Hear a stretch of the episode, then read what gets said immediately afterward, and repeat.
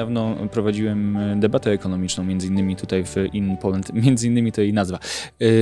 I tam profesor Elżbieta Chojna-Duch stwierdziła, że jeśli chodzi o praworządność, to jest ona jakąś mityczną praworządnością. Nie wiadomo o co tej komisji chodzi, że Komisja Europejska jest uwikłana politycznie i że właściwie e, tak naprawdę jest to granie na opozycję, czyli rozumiem Donalda Tuska i, i, i gierki polityczne. Zostawiając tak, takie zdanie. w takim razie to powiedzmy, to pani profesor w takim razie prawdopodobnie uważa, że Mateusz Morawiecki jest agentem Donalda Tuska, dlatego że to on się zgodził na te kamienie. No właśnie, on podpisał taką umowę.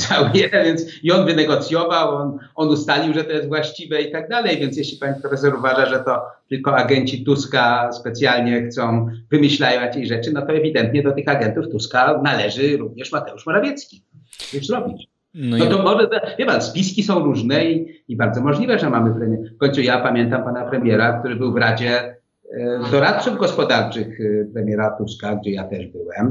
E, I potem powiedział, że on tam odgrywał rolę Konrada Wallenroda, to znaczy on tylko udawał, że doradza, a faktycznie, faktycznie przygotowywał się już do pracy na rzecz Prawa i Sprawiedliwości. To może w tej chwili jako znowuż jest agentem Donalda Tuska w Prawie i Sprawiedliwości. To jest bardzo poważne. Ja myślę, że politycy powinni bardzo poważnie, jeśli pani profesor Hojna-Duch ma takie dowody na to, to powinna natychmiast poinformować prezesa Kaczyńskiego, bo to jest poważna rzecz mieć, mieć, mieć zdrajcę w samym centrum w swoich formacji.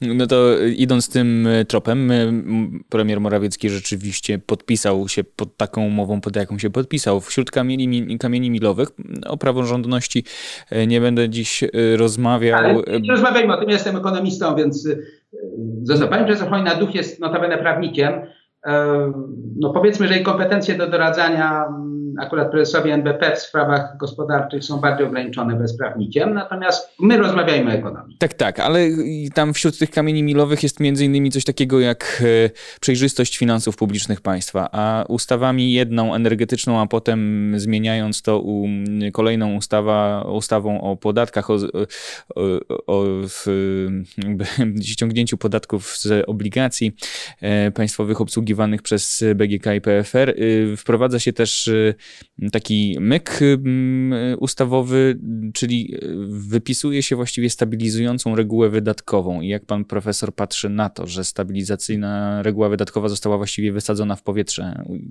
Znaczy, no, znaczy ja, ja powiem od razu, nasze raportowanie przez nasz rząd sytuacji finansowej państwa zostało zmienione w kabaret po prostu. Tam są zupełnie niewiarygodne dane, nie pokazujące rzeczywistej sytuacji. Zostały wykorzystane kruczki prawne, czyli na przykład coś takiego, że istnieje przyjęty na całym świecie sposób mierzenia y, długu publicznego. No jest ustalone, to ONZ u nas się nazywa metodologią unijną, ale to jest mylące trochę. To ONZ y, i OECD na początku wypracowało tę metodę. I to jest ten właściwy pomiar, pokazuje, co jest naprawdę wydatkiem państwa i długiem państwa, a co nie. Natomiast myśmy wprowadzili sobie taką zasadę, że my możemy sami ustawowo określić, co jest długiem, co nie. Czyli na przykład, że dług zaciągany przez Polski Fundusz Rozwoju to nie jest dług państwa. Mimo, że on jest gwarantowany przez państwo zgodnie z wszystkimi zasadami, jest długiem państwa oczywiście.